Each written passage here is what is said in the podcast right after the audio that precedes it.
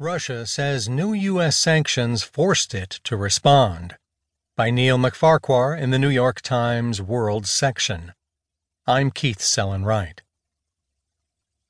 Even as it sought to punish the United States for imposing new sanctions by forcing the mass dismissal of employees from U.S. diplomatic posts in Russia, the Kremlin left the door open Monday for President Donald Trump to avoid further escalation.